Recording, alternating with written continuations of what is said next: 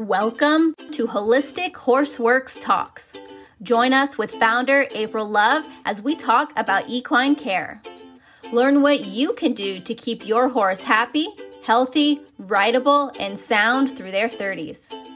Have a question you'd like to submit to the podcast? Just email April at holistichorseworks.com for a chance to get it featured on the next episode.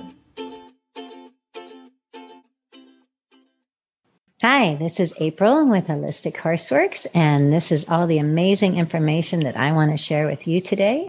So, April, do you have any stories from your students where they experienced your program firsthand? You know, we had a student in a class, and no matter how many times I told them, do not hard tie the horse to the corral panels that are loose and only tied to the posts with baling twine, this one person kept doing it and all of a sudden something walked by in front of the horse and spooked the horse. And she shot backwards. The baling twine snapped. So now she's hard tied to a 10 foot corral panel. It's flying through the air through the horses and she's dragging it. And it hit one of the students in the head. And you know how head wounds are? Bleed a lot And so they took care of the horse and I took care of the student and I sprayed the release on it. And all of this is in my book to immediately take down the trauma of the wound before it's get, you're going to get the big swelling.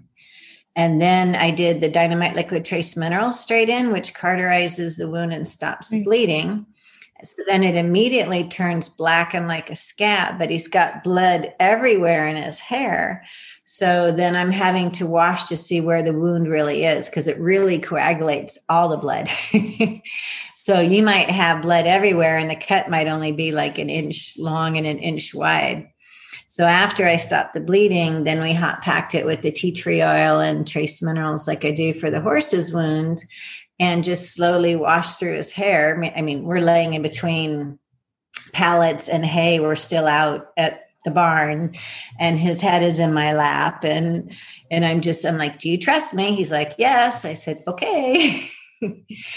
and we cleaned it all up and it was really small and i did more release and more of the hot packing and so that we'd stop the bleeding taken the immediate trauma down and cleaned it up. And then when he went to the local doctor, we're talking farm, you know, clinic down the road, and he was like, I'm just going to staple you. And no local sedation. He just put three staples in the guy's head. I don't know if he was upset that we had taken care of it and didn't send him in with this guy dripping blood down his arm or something and you could hardly even see it. There was hardly any swelling. That's what the dynamite release does. So his wife had come and took him just, you know, in case of concussion and all this and that. And he was back in class the next day. He says, I'm going to sit out. I'm not quite feeling 100%, but we're all looking at his wound. And because we got the dynamite release spray on it, immediately he didn't have the green yellow um, bruises and the trauma and the swelling and the trace minerals turning it like black like a day old scab and everybody's like wow that looks like it's about 10 days old instead of happened yesterday. And then we were taking pictures of it going oh that cool staples. You, of course out in the barn you're not going to go to that member site but that's in my horse 102 book what you want to get on the wound right away so it's really nice to have those kind of tools and, you know, for people to have a place to go to because everybody was like, oh my God, what do we do? I was like, come here. I have a little protocol to do on you if you trust me. And he's like, yep, I trust you. Yeah. It was a really good lesson on what to do for how not to hard tie horses to something and um, what to immediately get on the mm-hmm. wound kind of in what steps. Thank you for tuning in to another episode of Holistic Horseworks Talks with April Love. Remember to check the show notes for links to all the resources mentioned in this episode. Have a question you'd like to submit to the podcast?